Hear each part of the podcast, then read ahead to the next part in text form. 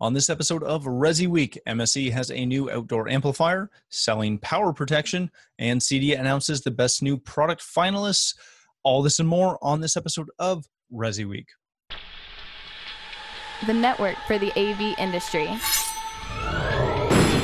What are you listening to? This, This is AV. This This. this is AV, Nation. This is AV Nation. This is Resi Week, episode 133. Just do it. Support for AV Nation is brought to you by Harman International and by SDVOE, the platform for networked AV. Welcome to Resi Week. This is your weekly wrap up of all the latest news and stories for the residential AV industry. I'm your host, Matt D. Scott for AVNation.tv. And today I'm pleased to be joined by Rich Fregosa. He's the principal and founder of Fregosa Design. How are you, sir? Mm, uh, mellow West Coast greetings. It's it's been more than a minute. I've been in the uh, sunny Hawaiian Islands for a couple of weeks, and so I'm glad to be back on the show. Yeah, your life is so tough. I was Mister, I was in Hawaii for a couple of weeks. It was horrible. Yeah, it sounded absolutely terrible. Uh, next, we have Tim Sinnaeve. He is the director of Barco Residential. How are you, sir? I'm very well. Thank you very much for having me. Thank you for being here. And last but not least, we have Ted Green. He is the editor of strata-gee.com. How are you, sir? I'm the opposite of Rich Fregosa. It's two weeks before the show. It's Monday. I'm going crazy, ripping my hair out, but I wouldn't want to be anywhere else than other with you, Matt. Aw, thanks. I'm touched. And I totally don't feel like that's false. Is on the job. It's Monday. Scoop Green is ready for That's action. right. We're in high gear. That is fantastic. Speaking of CEDIA and Expo 2018, let's jump right into our first story. This comes to us from CE Pro. MSE is unveiling a new outdoor amp and subwoofer line at Expo. This is a outdoor IP55 rated weatherproof amplifier. It has onboard Bluetooth, Wi-Fi functionality, can connect to your existing network. It can be a Google Chromecast device, interface with DLNA servers, give some multi-zone control, etc. It also can be controlled via Amazon Alexa and Google Assistant. Rich, I want to start with you with this. Um, mainly because I believe we talked about this when they announced this. Is that correct? Yeah, we were Yeah. we weren't sure, and I, I remember originally there was some skepticism, and now that I've learned a little bit more, I am really excited about this product. Everybody who I've talked to about it is, uh, we pretty much all decided that this is something that has to be seen. It, it fills so many um, integration issues, especially for outdoor audio and landscape audio, because a lot of times in in projects, um, the landscape and and that area is the last to go in. So it it there there's just technical issues. There's you know how do you get from here to there? There's issues where we had it just on a project where the area was just concreted over and there was just no way to get from point A to point B. Something got missed. Um, so all of a sudden you you have these solution based products that um, I think is going to start with the outdoor audio concept, but it, it just really opens up a, a, a whole new market segment. So it, it, it a whole new product product segment. So I mean, if this does even half of what they're thinking of what we we've seen from the specs, um, it's a pretty amazing product all by itself. Very good. Tim, as we watch this kind of space evolve in, in outdoor AV, it's becoming something that is, yeah, I don't want to say the fifth room, but kind of like, you know, the fifth room of a house where it used to be all the AV was predominantly indoors. You might have a pair of speakers outside screwed to the back of the house. How has this transition occurred and, and, and what are the, the things to keep in mind when you start looking at things like outdoor theater environments and homes and, and things like that? I think I think it's an interesting question, and I think it's not limited to to just our industry. You know, I think if you look at homes, people have been spending more attention on living outside as well. Um, so I think all of these things come in. So all evolutions uh, are interesting. I think audio was was kind of a natural first one. Um, I think video, of course, is interesting and uh, potentially a little bit more challenging as well. You know, if you take one of our projectors, for example, it, it does. It's not really that straightforward to say I'm going to make a projector weatherproof. Um, anything like that. That being said, there are certain evolutions that that make it uh, more interesting to look at it. I think one one of them is uh, laser illumination, uh, from the perspective of you know it gives you much more opportunity in where you install your projector because you know you don't have to worry about lamp changes and and getting access quite that frequently. I think uh, power is another thing. You know, if you're going to do outdoor uh, video, you need a lot of light. Um, mm. Fortunately, as a company, that's something that we're very strong in traditionally. Um, so we can take a lot from the technologies that we've developed from the commercial space and see how we uh, apply that to a residential space.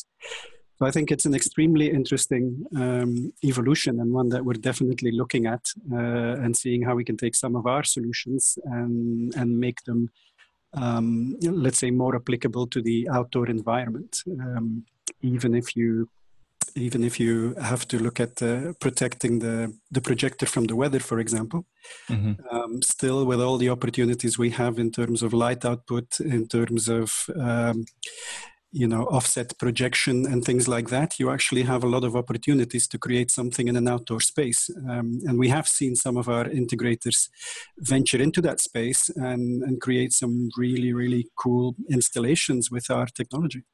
Very good.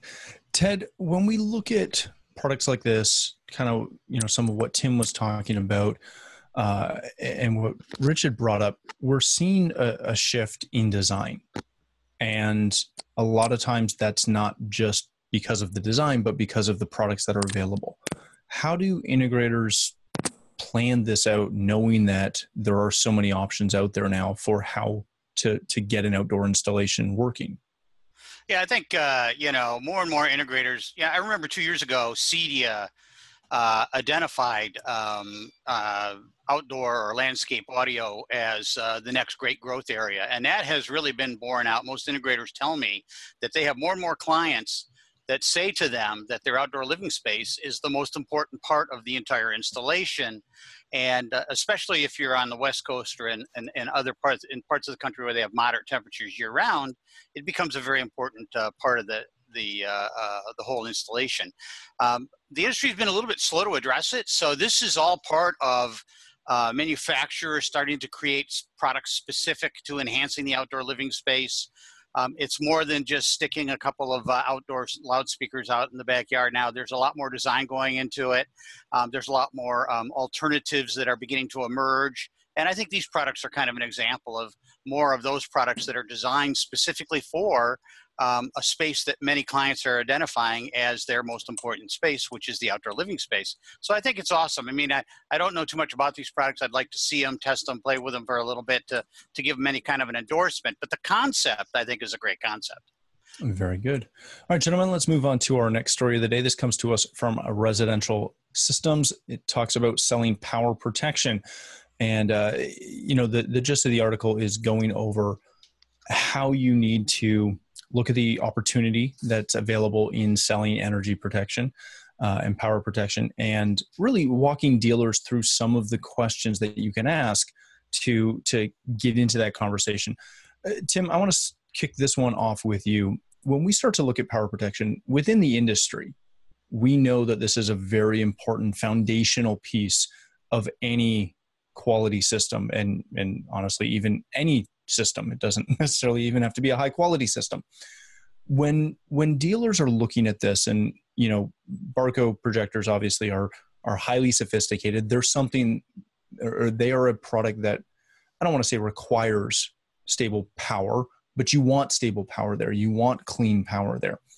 How does how does Barco or, or, or how would you recommend integrators go about having that conversation? Because the majority of us are not you know power experts.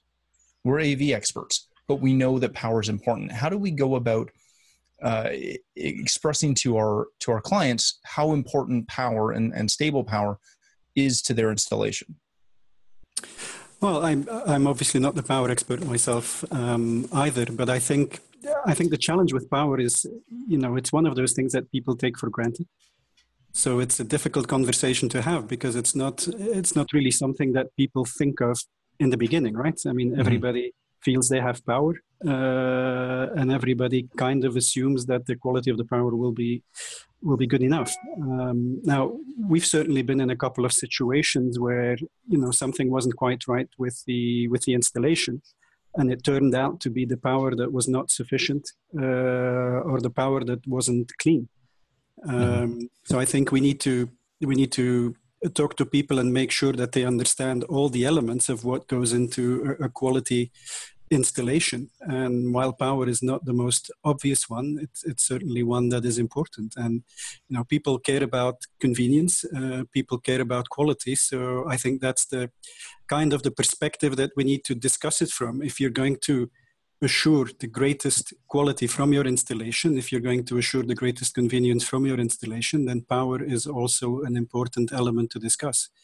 And I think, um, you know, if you look at what's, what's going on in the world today, uh, people are also predicting that power will become more of an issue in the future, you know, that there will be more challenges with uh, power outs and um, power surges and things like that. So I think this is only going to be more important in the future. Um, but I think bottom line is we have to address the fact that this is not something that can be taken for granted, but mm-hmm. approach it from a from a value perspective. You know, this is how uh, having uh, high quality clean power will contribute to the enjoyment of your um, of, of your installation. Very good, Ted. Tim brought up a good point that we take this for granted, and you know, the first question that uh, they ask in the article is, you know, you, you can ask your client have you ever noticed power flicker in your house? And uh, especially here in North America, we experience that a lot because our, our the majority of our grid is overground, uh, susceptible to wind and trees and all of that jazz.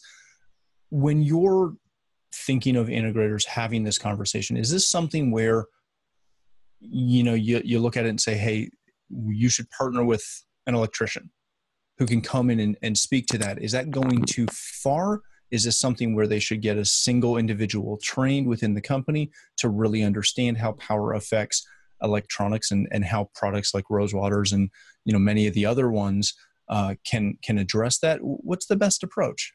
I, I advocate the Nike approach. Just do it.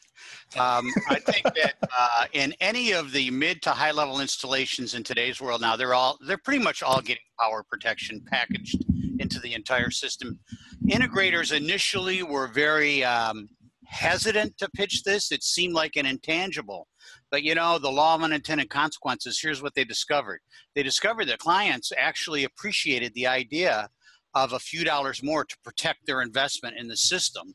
And it actually went over better than they expected. Also, if they had any clients that are um, um, executives, um, they're very used to power protection in their offices, in their IT departments. Mm-hmm. This is a very common concept.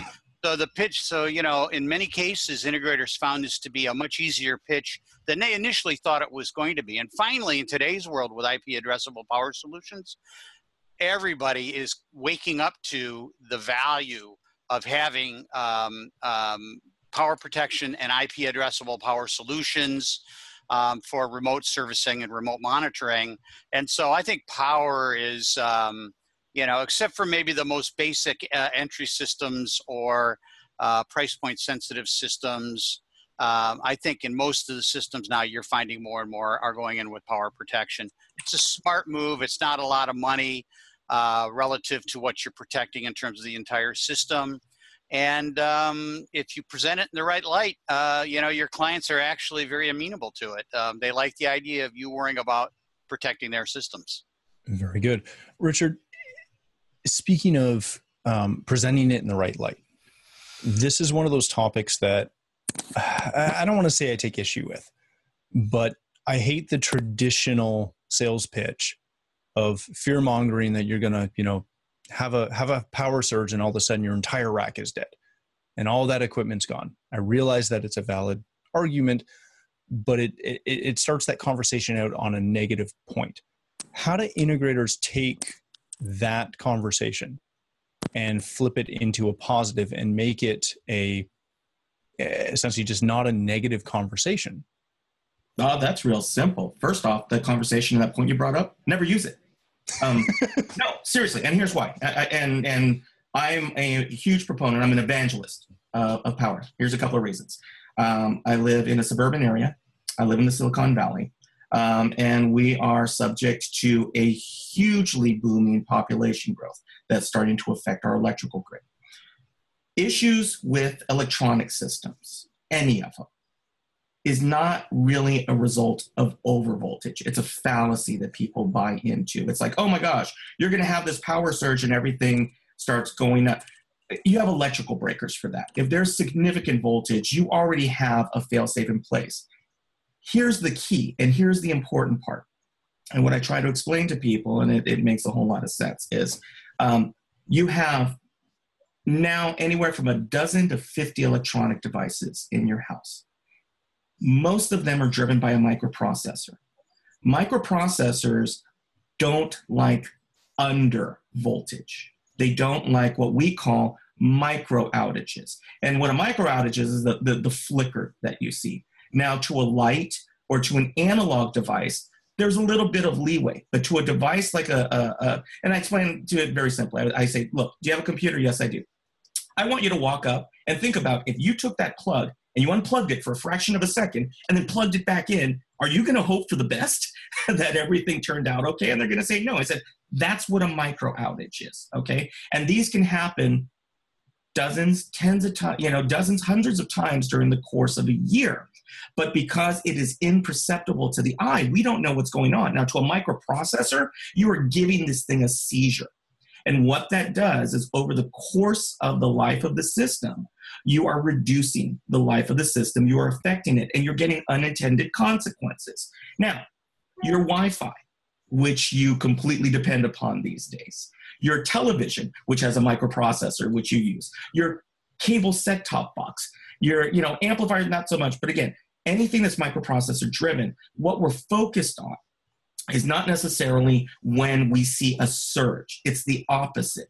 We want to keep the components happy and within a stable electrical range. That's the purpose of what we're focusing on with power protection these days is to provide a stable platform because we are dealing with units now more than ever um, that require consistent electrical power. Now, if an integrator takes that approach, it becomes a far different conversation. It's a value add. And, and, and Ted brought up a great point. Absolutely. The monitoring, um, remote reboots, everything else, but also diagnostics. Um, you know, again, I live in California. I have a pretty exorbitant power bill every month. So every month, I'm constantly trying to look at ways at where can I be more efficient? Are there are there devices that are vampire devices? So again, we now have the ability to give these homeowners the option to be more cost effective, to be to lower their footprint, you know, all of these other things, and to be more, more responsible for the house. So, you know, again, I think absolutely, if you're taking the fearmonger approach, you're taking oh, it's just a backwards approach because the reality is is that I can count on one hand the times that I've seen over voltage situations. Whenever I get a call, is because it's an under voltage situation. And once integrators start to embrace that and realize that, hey, you're helping everybody, it, it becomes a, and like Ted was saying, it becomes a value added sale and you're looking after the client's best interest. It just takes a small amount of, of education and reasoning why um, while you're doing it, especially for the low cost units. You know, uh, uh it, it, it's it's it just it should be in everyone. And our, our position is is that you get it. Period. Um, this and here's why. Very good. All right, gentlemen, let's go to likely our last story of the day. This comes to us from Cedia. They have announced their 2018 Best New Product finalists. There's a fairly long list there. I believe, is it 30? We have 30, 35 lists. So, Rich, I'm, I'm going to start with you on this one really quickly. Um, you're heavily involved in this process. What does it mean uh, to to companies like this to have a product that gets selected as a finalist? Well, as a CEDIA member, um, that is my involvement in the process. Um, I am I am very happy to see these new products being introduced. I was very happy to see the press release. Um, what I love about it is that it does show that these companies are focused on our market. Um, they're focused on trying to innovate in the market. And I think it's an opportunity for um, the CEDIA channel to to understand that it is a relevant channel. And it also it shows the it, it, i think it reflects from these manufacturers that they see the cedia channel as as a relevant channel to introduce these new products. And that was um, something that i'm excited about. I'm excited about seeing everybody here. There's there's definitely a, a group within that 30 that i've already earmarked who i do want to go visit um, speaking of, one of those that I have planned on earmarking to see is Barco, who happens to be here, and their uh, their new Prometheus 3 projector, which is a pretty cool, uh, pretty cool product. Very good, Ted. When when you look at this list, is this something that you can use almost as a like a roadmap of of highlights to see at the show? Yeah, I think that uh, these lists serve to help make uh, some sense out of chaos. There's just, it's a big industry. There's a lot going on. There's tons of new products being rolled out. And these kinds of lists, you know, editors have sorted through and come up with the things that they think uh, are, are worthy of your attention. And uh, you can scan the list and you can find those items that uh, either you didn't know were available or that maybe you feel that, you know, uh, you need to take another look at it and um, and I think that those they're valuable from that perspective. You know, it's it's a big show, and there's a lot of uh, a lot of ground to cover there, and anything that can help you sort through that and be a little more efficient, and help you zero in on items that. Uh, that um, you know somebody that's knowledgeable has looked at and called out to your attention, um, I think is uh, is a, is a helpful uh, aid. Very good, Tim. I want to wrap up with you on this obviously you are being recognized as a finalist, which is fantastic. I know you take a lot of pride in the the products that Barco produces.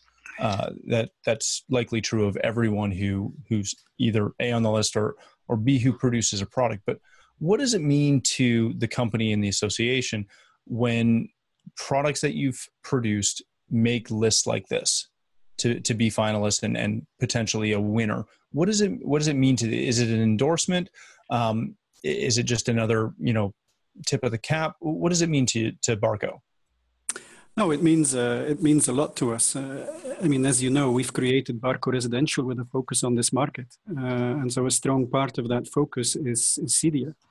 Um, and it's not just something where we are taking, uh, let's say, commercial commercial products and, and just seeing the residential market as just another place to, to dump them, uh, if you will. So to me, it's kind of um, a recognition of that focus uh, by the industry and, and that it's that the industry sees some value in what we're trying to do. Uh, and so I'm very proud that the Prometheus 3 is, is, is on this list. Um, and it certainly does mean more than, than another tip to the cap, uh, particularly because of what we're trying to do with, with Barco Residential. Very good. All right, gentlemen, let's wrap it there. Thanks again for joining us. Uh, Richard, if people want to connect with you, where can they do that? Uh, you can find me uh, in the Twitterverse at rfregosa.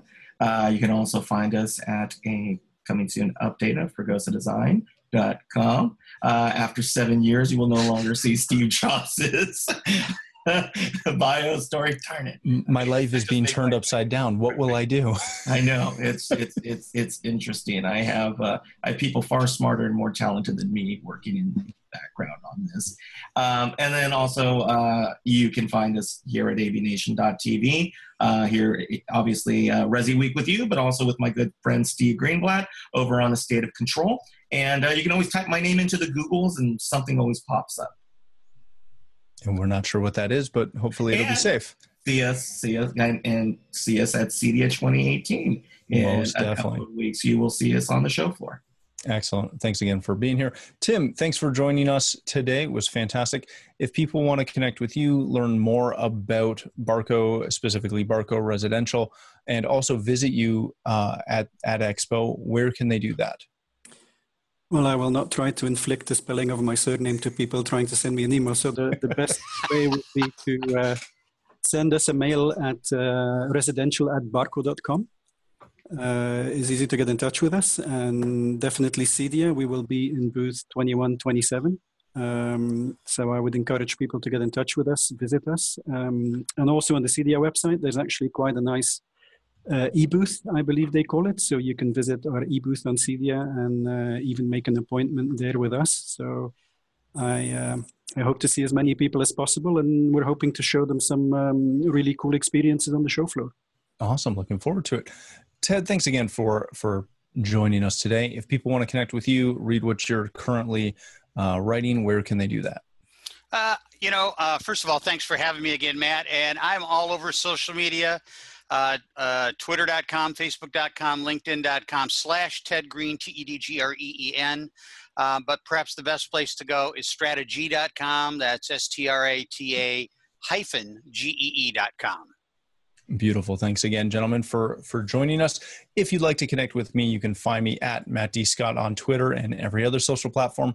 But more importantly, please stop by avnation.tv where you'll find this show as well as a wide variety of our other shows with all the verticals that we cover. When you visit the site, please take a moment to check out our underwriters. We are extremely thankful for their support and ask that you check them out as well. Thanks again for watching. That's all the time we have for this episode of Resi Week.